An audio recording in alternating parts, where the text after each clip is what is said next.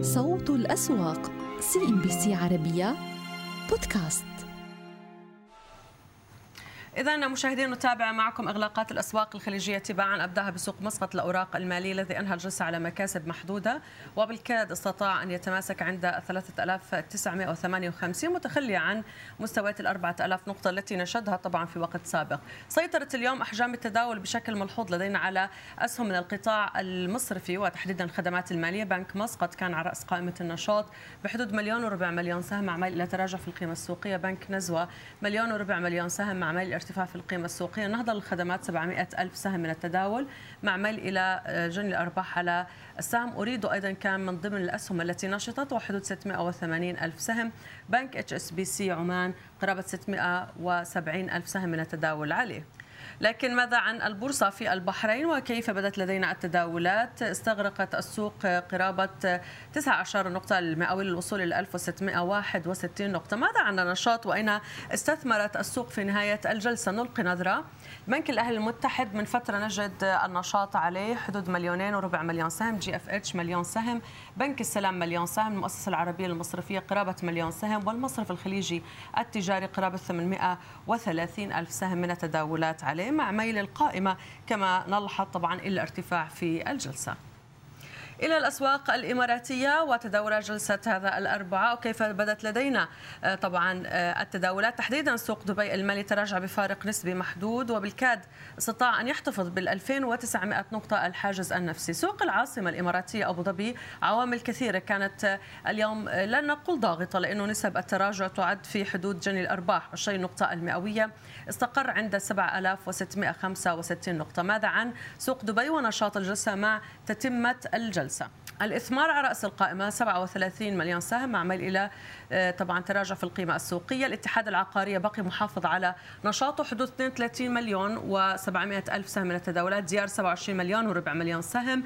الخليج للملاحة مع ميل إلى تراجع في القيمة السوقية السهم أيضا كان على نشاط يفوق أو يصل تقريبا 26 مليون سهم. العربية للطيران أيضا كان على نشاط مصاحب الارتفاع في القيمة السوقية. سوق العاصمة الإماراتية أبو ظبي وكيف بدت لدينا عملياته؟ طبعا كان أفضل حال بالنسبة للأسهم النشطة. إشراق الاستثمار 132 مليون سهم مع ميل إلى ارتفاع في القيمة السوقية. رأس الخيمة العقارية 100 ألف سهم مع ميل ارتفاع في القيمة السوقية. منازل عقارية أيضا كان ضمن الأسهم النشطة. الدار العقارية تراجع كقيمة سوقية وأنها عند 4 درهم 14 فلس ولكن بحدود 77 مليون سهم من التداولات عليه. ودانا غاز في ذيل القائمة 41 مليون سهم مع ميل الارتفاع في القيمة السوقية. وإلى آخر الأخبار حيث وافق مجلس إدارة الشركة الخليجية للاستثمارات العامة, العامة جيتشكو المدرجة في سوق دبي المالي على السير في إجراءات إعادة هيكلة رأس المال وذلك من خلال تعيين مستشار مالي وقانوني حيث سيتولى المالي مسؤولية دراسة الوضع الاقتصادي والمالي للشركة بما فيها الموجودات والمطلوبات والتدفقات النقدية وذلك الوصول إلى خطة مالية متكاملة ضمن إطار زمني لتعافي الشركة. يذكر بأن سهم الشركة موقوف عن التداول منذ فبراير 2019 ونعود إلى الخبر الأبرز حيث قال الرئيس التنفيذي للشركة العالمية القابضة سيد بصر شعيب لرويترز إن الشركة تبحث عن فرص استثمار في تركيا في قطاعات تشمل الرعاية الصحية والصناعة وتصنيع الأغذية. وأوضح شعيب أن وفدا من الشركة يزور تركيا هذا الأسبوع بحثا عن فرص مؤكدا امتلاك تركيا واحدة من أكبر منشآت تصنيع الأغذية مما يشجع على دراسة الأمر. العالمية القابضة على الحياد منتهى تداولات الجلسة.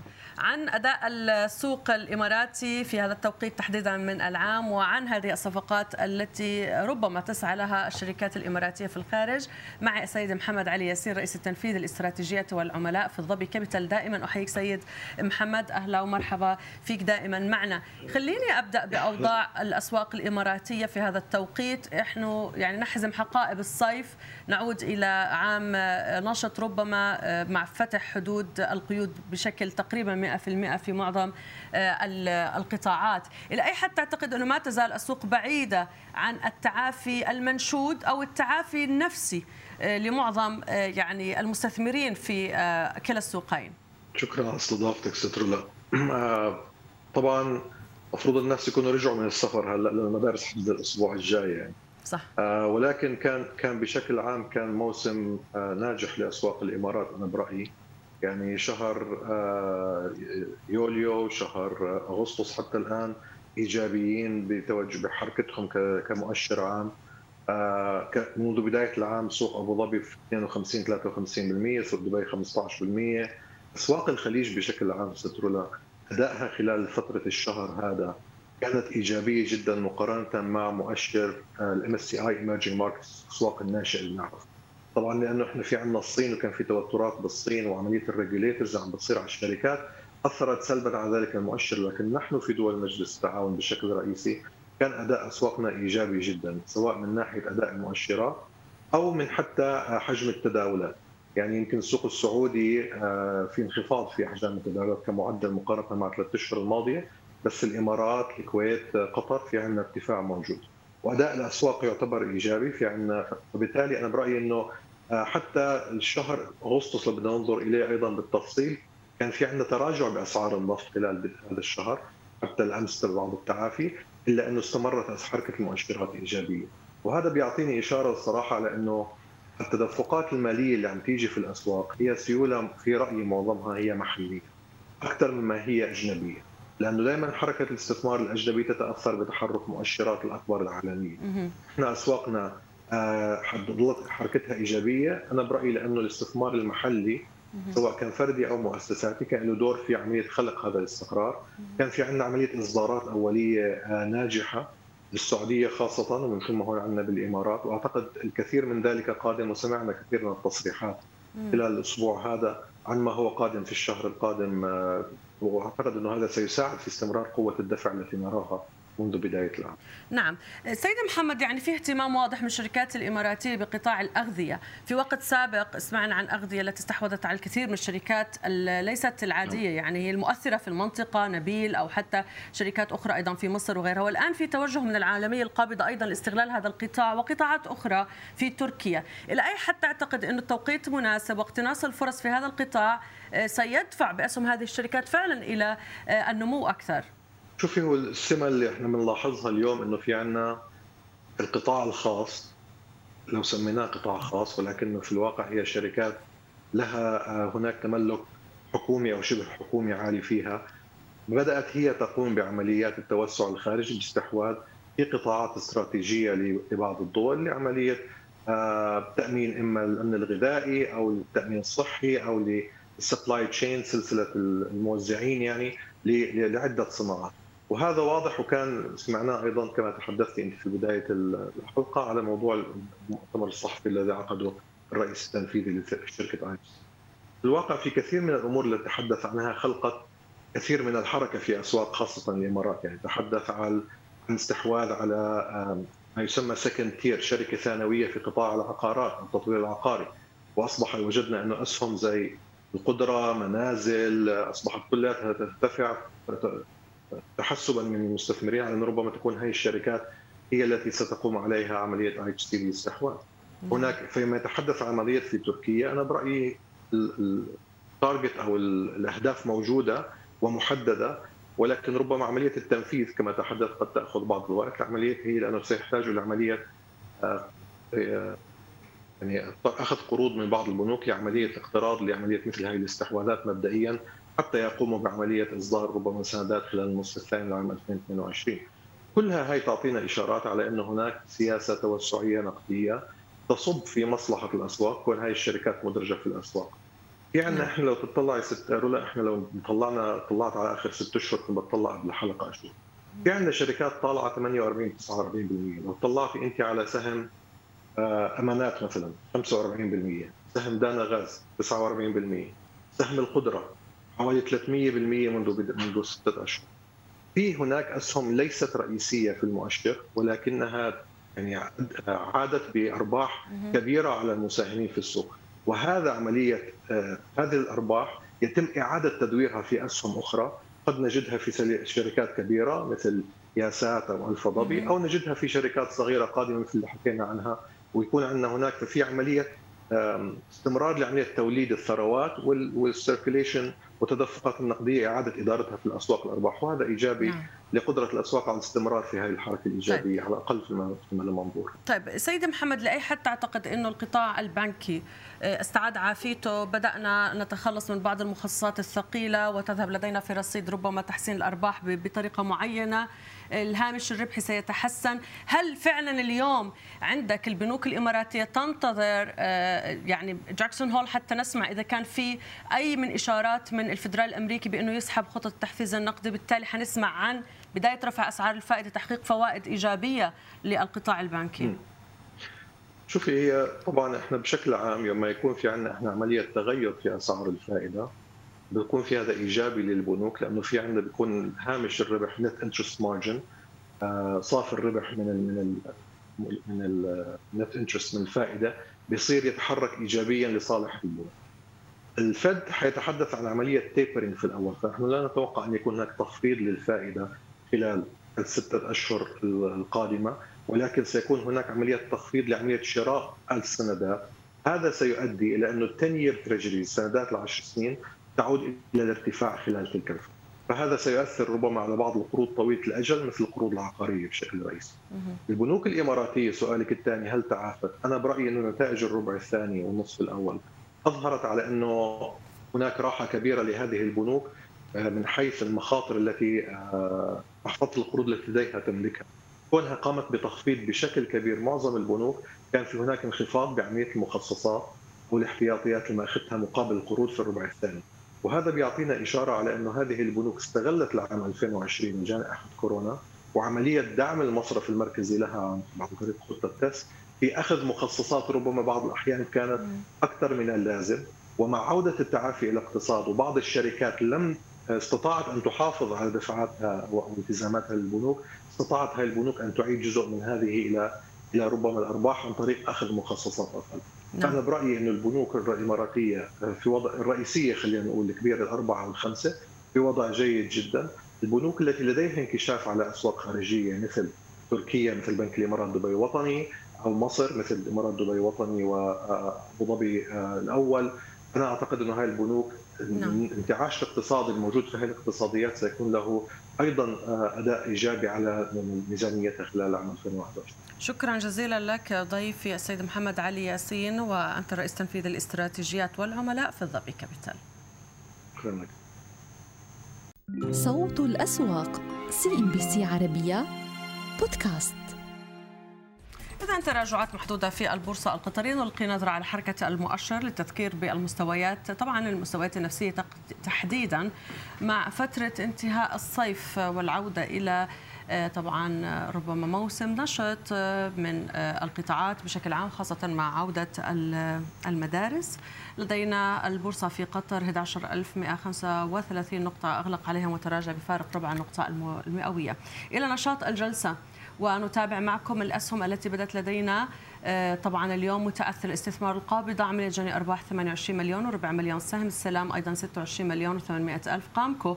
18 مليون 300 ألف بلدنا 14 مليون وربع مليون سهم مع ميل الارتفاع في القيمة السوقية. المتحدة للتنمية 11 مليون ونصف مليون سهم مع هذا النشاط المزاول عليه طبعا عملية جني الأرباح. ونلقي نظرة على أكبر الرابحين في قطر مع نهاية الجلسة. الفالحة التعليمية منذ انطلاق الجلسة والسهم على مكاسب وحاليا يغلق على 6 وربع في المئة من الارتفاعات الطبية 4 و7 عشر من الارتفاع. زاد القابضة مجمع المناعي ومجموعة المستثمرين القطريين أيضا على مكاسب والخسائر تطال لدينا في قطر كل من. الأهلي 9 و7 عشر نقطة من التراجع الاستثمار القابضة 2% السلام 2% ازدان القابضة 1.8% المتحدة للتنمية 1.17 نقطة المئوية من التراجع.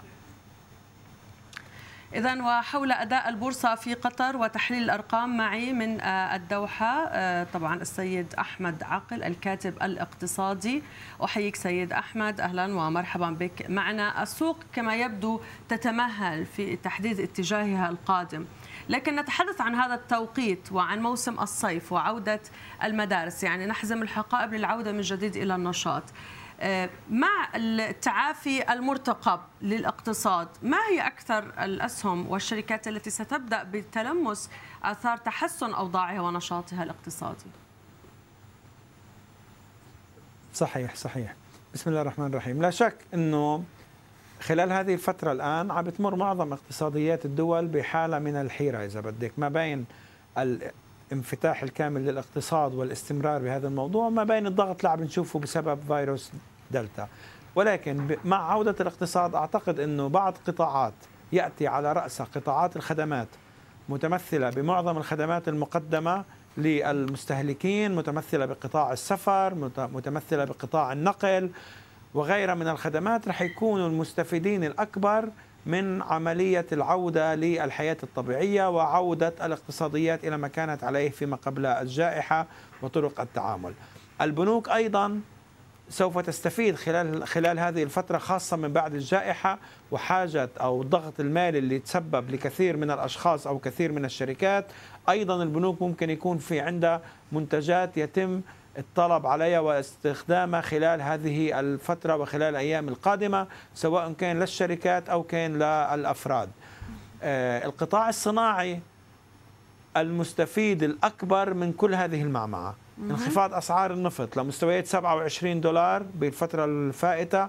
عودته الآن لمستويات 60 أو 70 شفنا شركات إذا بدنا نحكي ببورصة قطر صناعات قطر مسعيد حققوا نمو 400 و500% أرباح مقارنة مع نفس الفترة من العام الفائت. نعم. فاذا عم بيستفيدوا من ارتفاع أسعار النفط اللي هي ناتجة أساسا بسبب انتهاء الجائحة وعودة حركة التنقل والاقتصاديات والمصانع للعمل من طيب جديد. جميل. خلينا نقول القطاع البنكي القطاع الصناعي وقطاع الخدمات هودي ثلاث قطاعات من المتوقع إنه يكون لهم دور دور كبير. طيب جميل. خلينا بأسواق أخرى بعيدا بعيدا عن سوق الدوحة عندنا القطاع اللي هو التكنولوجي الكبير اللي هو له علاقة بشركات أخرى وعندنا القطاع الطبي أيضا هودي بسبب زيادة خلينا نقول الشروط الطبية والصحية بكثير من الدول. طيب. ولكن بما أنه هودي القطاعين مش موجودين بقوة بالسوق القطري فبنقول ثلاث قطاعات هي الرئيسية. خلينا نشوف أيضا تأثر البورصة القطرية ببعض أرقام آه، الاقتصاد القطري. بعد الإعلان عن ارتفاع فائض الميزان التجاري السلعي لقطر في يوليو الماضي بنسبة 15.5% على أساس شهري إلى 19 مليار و600 مليون ريال وفق بيانات جهاز التخطيط والإحصاء القطري. دعم النمو الشهري للفائض التجاري زيادة قيمة الصادرات بنسبة 8.7% وصولا إلى 27 مليار ونصف مليار ريال مدفوعا بارتفاع أسعار النفط الخام والغاز الطبيعي المسال وانخفضت قيمة الواردات السلعية بنسبة 5.3% قياسا بشهر يونيو الذي سبقه إلى آه، طبعا 7 مليارات و900 مليون ريال. واحتلت الصين صدارة دول المقصد لصادرات قطر الشهر الماضي بقيمة 4 مليارات و300 مليون ريال.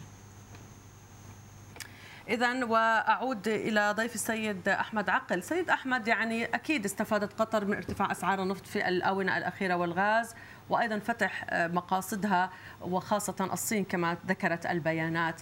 بغض النظر عن هذا الأمر وانتعاش الميزان التجاري من ناحية الصادرات وجدنا إنه حتى في انخفاض أسعار السلع الواردات. هل المستهلك القطري اليوم قادر على إنه هذه آه، يعني الهامش اللي حققه ممكن يعوضه في الاستهلاك على نمو لشرائح أخرى من السلع ربما المستهلكة؟ أكيد أكيد يعني نحن بنعرف إنه آه، بالنسبة لموضوع الواردات والصادرات في عدة أمور بتتحكم فيها ويمكن النظرة الأشمل تكون على مستوى سنوي بيكون أفضل لأنه كمان السوق نفسه مواسم. يعني فترة الصيف بيكون فيها إذا بدك آه، هدوء أكثر من فترات انتعاش وفترات اللي هي بداية عودة المسافرين وغيره. ولكن بكل الأحوال خلينا نقول في عدة عوامل لعبت دور بهالموضوع بداية تشجيع الخطة الصناعية بدولة قطر ووجود منتجات بدأت تغطي احتياجات كبيرة من السوق المحلي ولنا في سوق الحليب والألبان والأجبان خير مثال على هذا الموضوع. أيضا آه، عندنا اللي هي آه، فترة الصيف واللي هي فترة اللي عادة بدول الخليج بيكون فيها آه، يعني نسبة سفر كبيرة من السكان أو المقيمين خاصة من بعد سنتين من ضغط فترة كورونا. فهيدا يمكن أثر كمان على السوق الاستهلاكي الموجود. والشغلة كمان الأهم بموضوع الميزان التجاري اللي هي أنه حتى الواردات نفسها ببعض الدول يمكن بسبب ضغوطات دلتا وغيره أيضا ما زالت السوق العالمية ببعض يعني يعني بعض المنتجات ما زالت إذا بدك ضمن أسعار مقبولة ومنخفضة. نعم. أنا بقول إنه أكيد اللي توفروا للمستهلك القطري اليوم يعني نحن خلينا نقول بشكل سريع المستهلك القطري اليوم أو بدول المنطقة أو دول الخليج ككل عم بمر بفترة أنا بقول جيدة آه، على مستوى نفقاته على مستوى النفقات. يمكن الإيراد شوي في ضغط ولكن على مستوى النفقات معظم بنشوف إنه الإيجارات بكثير من الدول بسبب جائحة كورونا. ما بعد الجائحة بكل دول العالم تقريبا تأثرت بالأسعار وذهبت إلى مستويات سعرية مقبولة جدا لدى المستأجرين. الكثير من ال آه، يعني المواد الغذائية وغير الغذائية أصبحت متوفرة نعم. بخيارات عديدة.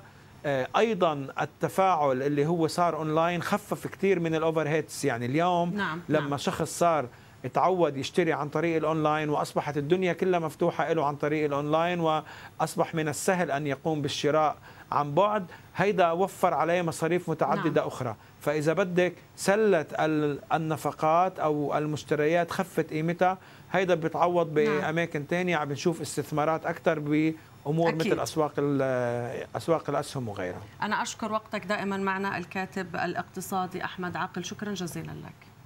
نلقي نظرة سريعة على إغلاقات السوق الكويتي جلسة هذا اليوم. بشكل جماعي ارتفعت لدينا المؤشرات بفارق 1% للعام تقريبا واحد وربع النقطة المئوية للأول ولدينا عشي النقطة المئوية للرئيس. ولربما الأخبار التي تقدمت بها السوق هي زين الكويتية قدمت طلب للبنك المركزي الكويتي بتاريخ الثالث عشر من يوليو الماضي للحصول على ترخيص لتأسيس بنك رقمي وذلك ردا على ما أوردته إحدى الصحف. وأكدت المجموعة بأنها تبحث دائما عن أفضل المشاريع والفرص الاستثمارية المجدية لعملياتها التشغيلية بهدف تعظيم حقوق المساهمين. صوت الأسواق سي إن بي سي عربية بودكاست. أهلا بكم من جديد. السوق السعودي عكس اتجاهه مع انتهاء فترة المزاد ليعود إلى المكاسب عند مستويات 11156 نقطة. آه، بقيت الارتفاعات بحدود عشر النقطة المئوية. ولاحظنا أيضا السوق الموازي ليتراجع بحدود 119 نقطة عند 24405 نقاط. التحركات بدت على القطاعات متباينة. ولاحظنا أن السيولة أيضا أغلقت دون مستويات الخمسة مليار ريال أو 5 مليار 51 مليون ريال مع نهاية الجلسة. نلقي نظره على آه، طبعا القطاعات. اليوم عاد ليكسب القطاع البنكي مع نهاية المزاد ثلاث أعشار.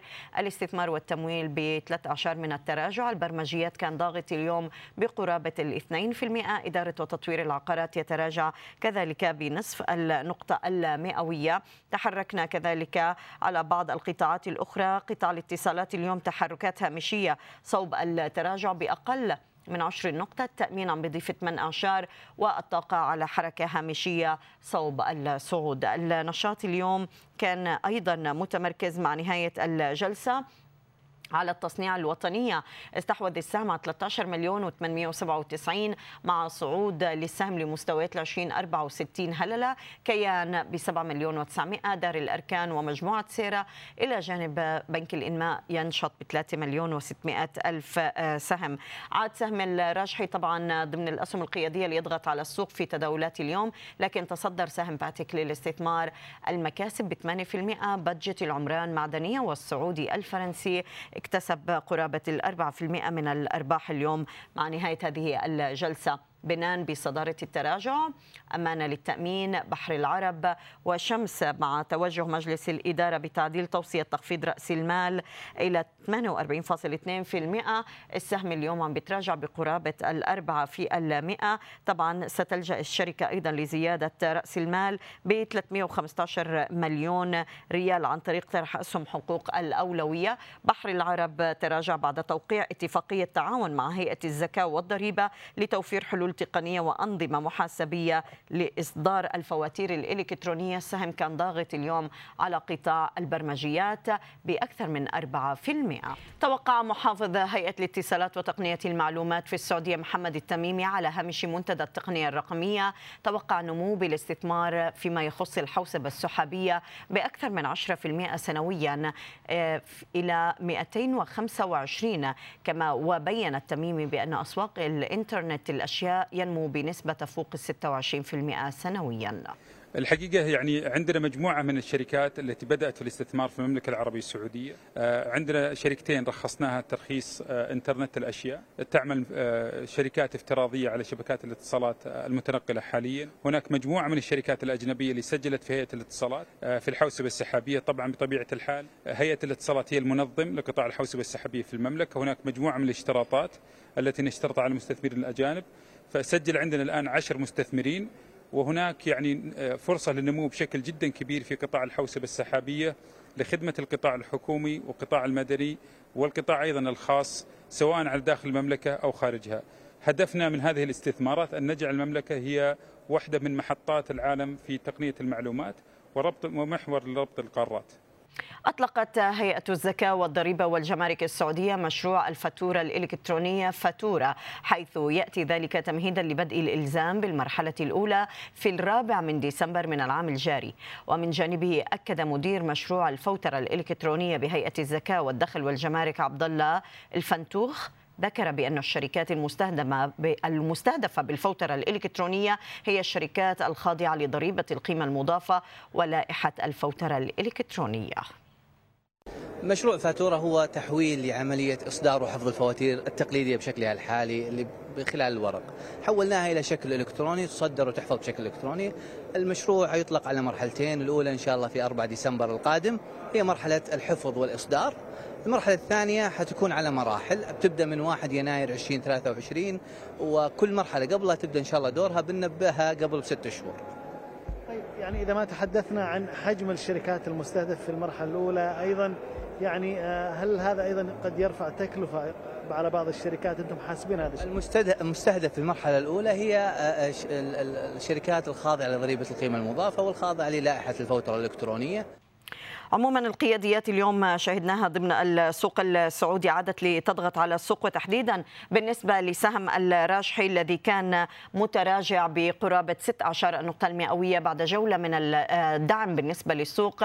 عم يتداول الراجحي لمستويات 121 ريال. سابق اليوم عم بيضيف قرابة 20 نقطة المئوية لمستوى 121 ريال.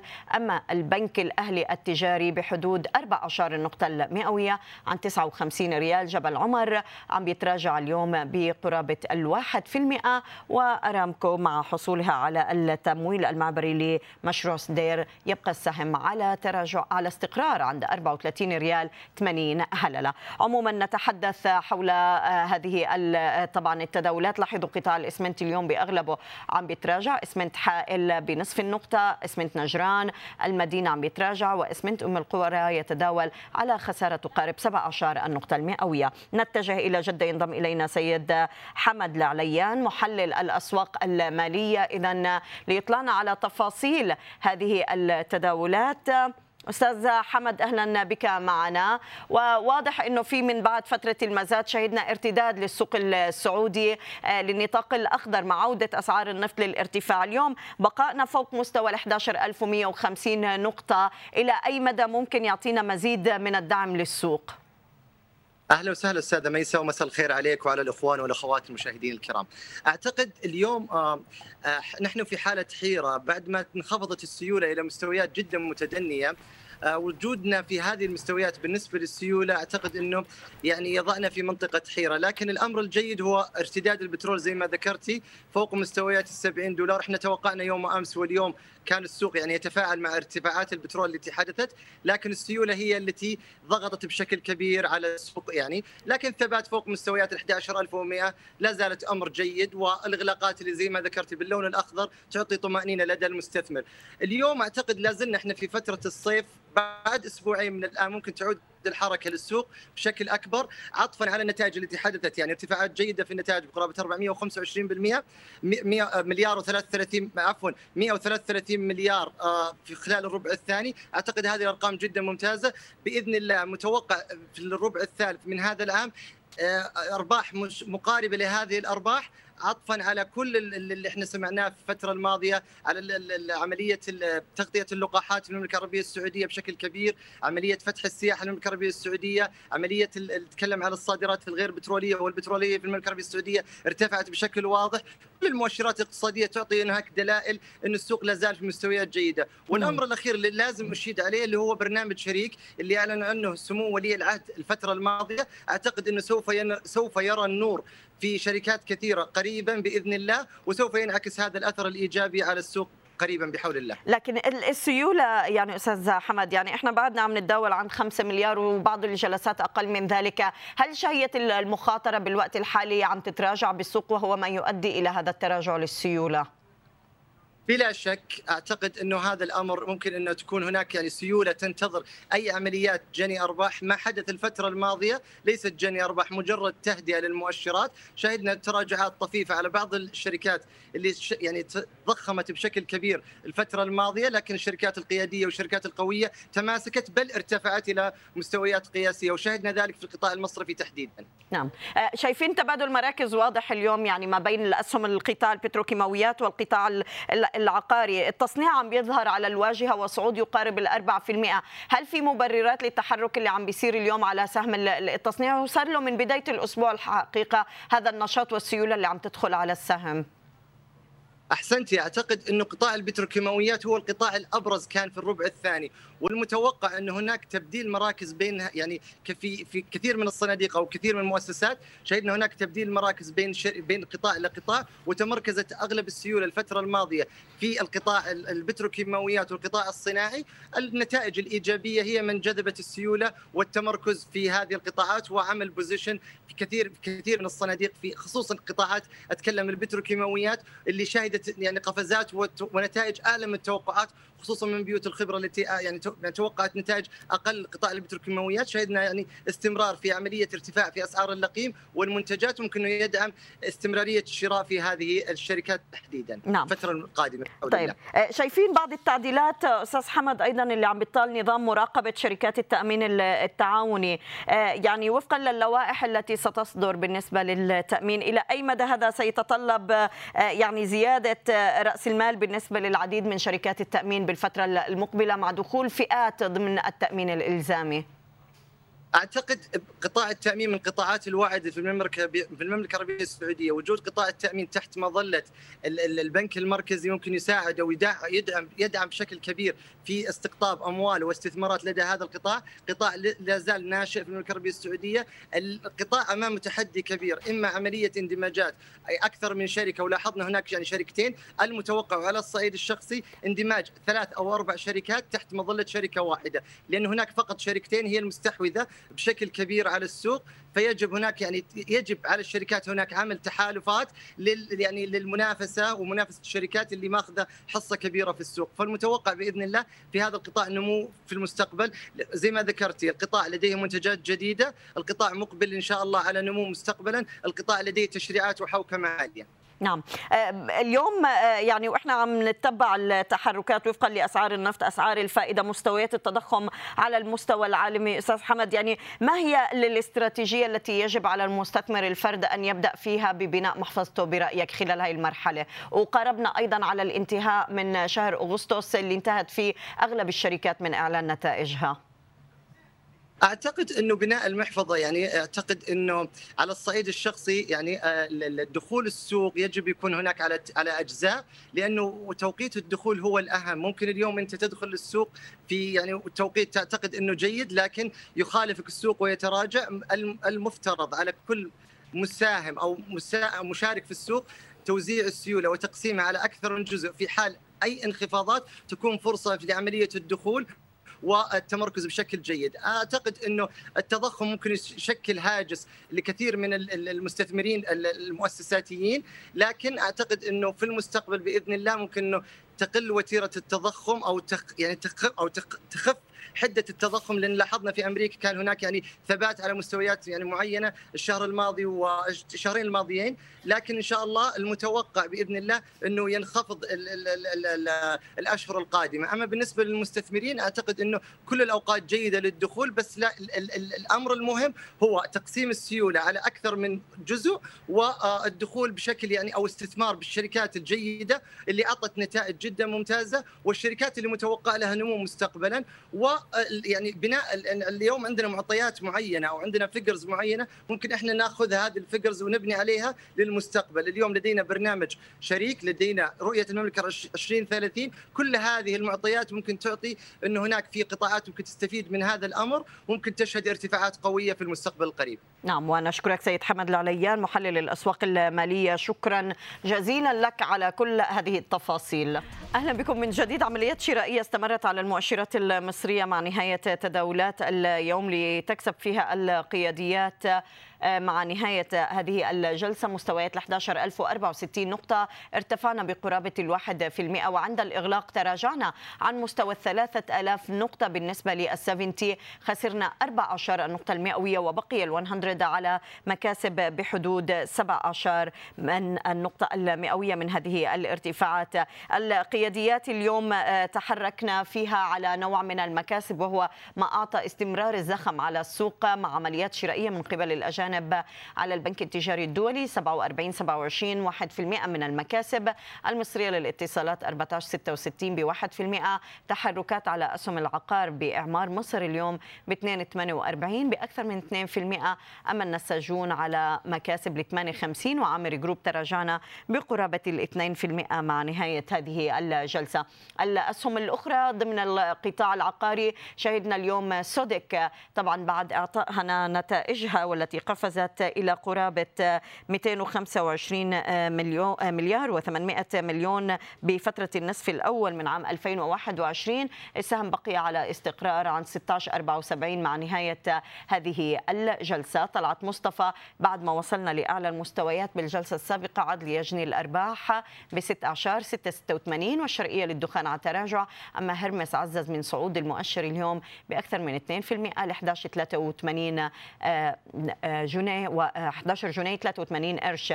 تحركات ال 70 بدت أيضا اليوم على أغلبها تراجع عامر جروب خسر 2% الإسكندرية لتداول الحاويات 3% أجواء ب 8% من الخسائر. وأبو قير للأسمدة والصناعات عم يتراجع بعد ما ذكرت الشركة أنها ساهمت بنسبة 35% من ملكية مصر للميثانول بالعين السخنة. السهم عم بتداول اذا عن مستوى 19 ثلاثة قروش. وكانت طبعا أبو قير وقعت مع شركة حلوان للأسمدة وشركة الأهلي كابيتال القابضة اتفاقية المساهمين لتأسيس شركة مصر للميثانول والبتروكيماويات. تبلغ التكلفة الاستثمارية لهذه المرحلة الأولى من المشروع والمخطط إقامته بالمنطقة الاقتصادية لقناة السويس بالعين السخنة حوالي مليار و600 مليون دولار. بطاقة إنتاجية تقدر بمليون طن ميثانول و400 ألف طن أمونيا سنويا.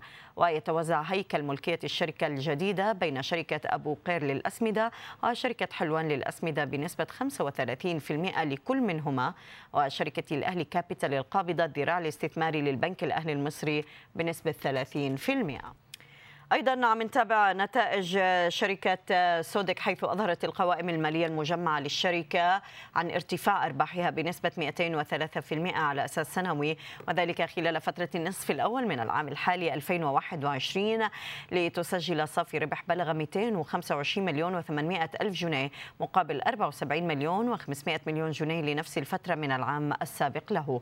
ووفقا للمؤشرات المالية ارتفعت إيرادات الشركة بنسبة 38% لتصل تصل إلى مليار و800 مليون جنيه وعلى مستوى الأعمال المستقلة تراجعت خسائر الشركة 51% على أساس سنوي لتصل إلى 84 مليون و700 ألف جنيه خلال فترة النصف الأول من 2021 مقابل خسائر بلغت 172 مليون جنيه بالنصف المقارن من العام الماضي. صدق اليوم على استقرار عن 16 جنيه 74 قرش. صوت الأسواق سي ان بي سي عربية بودكاست.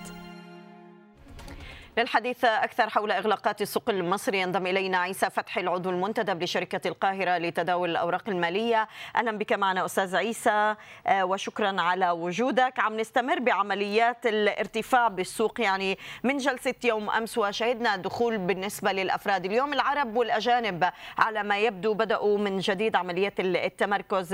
هذا المستوى اللي وصلنا له اليوم إلى أي مدى آه، برأيك قادر السوق على الحفاظ عليه؟ وما هي العوامل اليوم بعد ما بدأت الشركات بإعطاء نتائجها ممكن يبدأ السوق باحتسابها. آه، اولا السوق النهارده برضه محافظ على رقم ما يزيد على 2 مليار جنيه للجلسة الثالثه على التوالي. 82% أفراد 18% مؤسسات. المصريين الأفراد آه، والعرب الأفراد عندهم صافي شراء آه، واضح. إنما المؤسسات آه، كلها مصرية وعربية وأجنبية على صافي بيع. أنا بذكر النسب دي بالذات نسب الأفراد والمؤسسات. يمكن كنا في اليوم كل أربع من الأسابيع الماضية كنا بنقول إنه نسبة EGX 30 في التداول ما كانتش بتتجاوز من 20 ل 22% في الفترة دي. النهارده وجدنا وصلنا 31% بالنسبة ل EGX 30 وهبط EGX 70 من ال 60% اللي كان محافظ عليها فترة آه، طويلة إلى 41% ده معناه إيه؟ معناه إنه ممكن يكون في تحول نوعي سواء في ضوء نتائج الأعمال اللي آه وصلت اليها العديد من الشركات زي ما شفنا أبو قير للأسمدة شفنا النهارده سودك شفنا قبل كده آه، شركة التوفيق برضو عاملة طفرة في أرباحها تصل إلى 175% آه، زيادة عن الفترة المناظرة في العام الماضي. ممكن كمان نقول إن إيجيك 70 بدأت عديد من أسهمه تخش في مرحلة مطبات صعبة. يعني بقينا نشوف أسهم بعد ما كانت كل يوم بتعمل 10% لا في أسهم بقى الجلسه الثانية على التوالي تعمل 10% أسفل. وفي شركات بعد ما كانت بتصفر عروض بدأت ترجع تاني آه، تشتغل. في شركات زي زهراء المعادي كانت امبارح مثلا عاملة فوليوم ضخم جدا يقتدي يقترب من 400 مليون جنيه أكثر من 7 مليون سهم. نجد النهارده أقل من 2 مليون سهم. فيبدو إنه في المزاج الأفراد أصلا بدأ يتجه ل 30 نعم. لما يبقى عندي 18% مؤسسات والتنفيذ في EGX 30 31% معنى كده إن في فلوس بدأت تروح ل EGX 30 تمام. آه، لكن هذا بالفعل يعني زهراء المعادي هو الملفت يعني خلال هاي الفترة آه، أستاذ عيسى. هل من أسباب معينة عم تدفع يعني المستثمر للتمركز على السهم خلال هاي المرحلة؟ هل هو عم بيتفاعل مع المشاريع اللي عم بتنفذها الشركة أم فقط عم بيصير عمليه مضاربات على زهراء المعادي؟ بالتأكيد مضاربات يعني بنتكلم على سهم كان يوم 1 4 ب 6 جنيه وصل لغاية 56 جنيه النهارده يعني زاد أكثر من 830% على مدار خمس شهور. آه، ايا كانت المشاريع اللي بيعملها ما يعملش هذا الرقم. هو زيه زي الشمس للإسكان والتعمير زيه زي المتحدة لما طلعت في الفترة اللي طلعت فيها. آه، فهي كلها مضاربات كل ما في الأمر إن EGX 70 معظم أسهمه محظوظة بالسيولة اللي بتتجه إليها. EGX 30 يعني آه، أسهم بتعتمد فقط على قراءة ميزانيات وعلى ال fundamentals وفي ظل الأرباح الغير عادية التي تتحقق في EGX 70 أصبحت الأرباح اللي جاية نتيجة نتائج أعمال في EGX 30 غير مغرية لأنه شايفين القفزات السعرية بتتم ما بيلاقوش مثلها موجود في EGX 30 خاصة أن المؤسسات ما عندهاش ترف أو حرية حركة اللي موجودة عند الأفراد في التنقل والمغامرات اللي بتتعمل في الأسهم. نعم. طيب وإحنا شايفين بالفعل يعني أبو قير اليوم آه، عليه بعض التحركات. الشركة بعد التوزيعات اللي أقرتها بمليار و500 على مساهميها. اليوم الشركة عم تتجه للمساهمة ب 35% بملكية مصر للميثانول اللي هذا المشروع اللي راح يكون بالعين السخنة آه، أستاذ عيسى. آه، قد إيه ممكن السهم والمساهمين يستفيدوا من بدء العمليات التشغيلية لمثل هذا المشروع وانعكاسه بالفترة المقبلة على مستويات السهم؟ يعني هو في حد ذاته كإضافة استثمارية أعتقد أنه يز- يزيد من القيمة المضافة لهذه الشركة وأعتقد أنه ممكن من البداية ما يبقاش فيه عوائد واضحة لكن مع الوقت لأن هذه المشاريع لها آه، زي ما بيقولوا فترة تفريخ أو gestation period بتاخدها إلى أن يتم التعادل ثم الانتقال إلى الأرباح. لكن هو في النهاية لو هعيد تقييم الشركة أكيد قيمتها هتتغير كثيرا عن الوضع إذا كان لها تقييم في الوقت الحالي. هي أصلا بنتائج أعمالها مفروض أن آه، بتحقق آه، محققة حوالي 2.8 من عشرة جنيه على السهم. حتى لو قلنا بمضاعف 10 بنتكلم في 28 جنيه فهي دون قيمتها. وده اللي مخلي ايجكس 30 عنده قدرة على إنه يكون الفترة اللي جاية آه، الحصان اللي ممكن يتم ركوبه الفترة الجاية من كثير من المستثمرين لأنه الأسعار فيه ما زالت أقل من القيمة فممكن في ظل ارتفاع الأسعار بشكل مبالغ فيه في EGX 70 ممكن يحصل عملية انتقال. لو حصل بقى إنه الناس بدأت تقنع بالأرباح العادية اللي ممكن تأتي من أسهم EGX 30 يعني. نعم. وإحنا متابعين الأرباح المجمعة لسوديك يعني اليوم السهم أيضا بقي على استقرار. لم نرى تفاعل أستاذ عيسى مع هاي ال- الأرباح. يعني قفزة بأكثر من 203% بنتائج سودك آه، هل كان ال- السهم احتسب هذه ال- النتائج مسبقا من عمليات ال- ال- الصعود؟ وبعد مستوى ال 16 74 إلى أين يتجه سودك؟ هو في القطاع العقاري ارتفاع الأرباح أو انخفاضها ما. بيعملش تأثير كبير في قرار المستثمر لأنه العبرة في هذا في هذه الشركات هو بما لديها من عقارات وبما لديها من ظهير أراضي. أكتر منها عملية نتائج أعمال. فهي القيمة بتيجي من مما يملكه. وأعتقد إن هو الأمر آه، متاخد في الاعتبار في ضوء أراضي الشركة ومشاريعها علاوة على كانت الفترة اللي فاتت كان في عملية استحواذ مفترض إنها هتكون هتتم آه، دي برضو خلت ال- الموضوع القيمة تبقى في حدود ضيقة جدا. وأعتقد إن هو يعني آه، ممكن يعني الوصول لل 20 جنيه أعتقد إن مسألة ممكن تاخد شوية وقت يعني مع السهم نعم. رواد السياحة يعني واضح أنه أيضا السوق عم بتطالب الشركة للإفصاح عن آه، يعني مشاريعها وهيكلتها بالفترة المقبلة آه، فيما يخص النشاط المتعلق بالسياحة. أستاذ عيسى واضح أنه إيرادات رواد السياحة فقط هي عم تتكون من أذون خزانة وبيع استثمارات وأيضا بعض الإيجارات. هذا مع الاستبعاد بالنسبة للأصول الثابتة لديها. الشركة ما زالت عم بتحقق خسائر رأسمالية عم بتفوق المليون و900 مليون جنيه.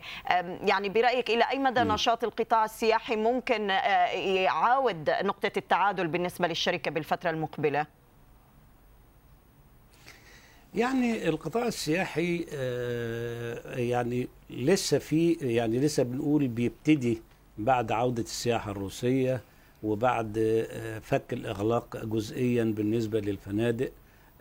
فأعتقد أنه معظم الشركات مش هتحس بالكلام ده ال- الفترة دي خاصة أن شركة زي رواد يعني ما هياش آه، بتشتغل في السياحة بشكل آه، عميق زي شركات آه، أخرى. لكن بتصور إنه هي بتعتمد على أمور أخرى والسعر السهم زي ما إحنا شفنا انطلاقته كانت برضه عمليات مضاربية خدته برضه من 7 و8 جنيه إلى 60 جنيه و62 جنيه. فاعتقد إنه هذه الأسهم دخلت مرحلة مطبات صعبة الفترة اللي جاية وبالتالي يعني زي ما بنقول كده على المستثمرين يحموا أرباحهم في الفترة الحالية. يعني. نعم. على مستوى الاقتصاد أستاذ عيسى بعد ما سمعنا بالأمس يعني الصكوك السيادية اللي ستطلقها مصر لأول مرة بالتاريخ اليوم عم تتجه للسندات الدولية من جديد وعم بتخاطب بعض ال- الجهات العالمية لإصدار هذه السندات. ما مدى نجاح يعني عملية الترويج والإقبال على آه، سندات سيادية وأيضا سندات دولية آه، برأيك بهاي المرحلة اللي ما زال فيها نوع من الحذر على المستوى العالمي؟ يعني أعتقد إنه تجربه مصر في الطرح كانت ناجحة في المرات اللي فاتت وبالتالي هذا يغري الحكومة بأنها آه، تستمر في هذا الاتجاه خاصة إنه آه، الدولة ما عندهاش بديل لتوفير تمويل سوى الاقتراض بكل أنواعه بما فيها الصكوك السيادية لولا إنه اللائحة التنفيذية لم تصدر آه، كان ممكن على طول تم آه، قدر منها في الفترة الحالية. فهي المشكلة النهارده إنه ضعف الاستثمارات الأجنبية وأيضا المحلية مخلي الدولة معتمدة أكثر على الاقتراض سواء المحلي أو ال ال الأجنبي.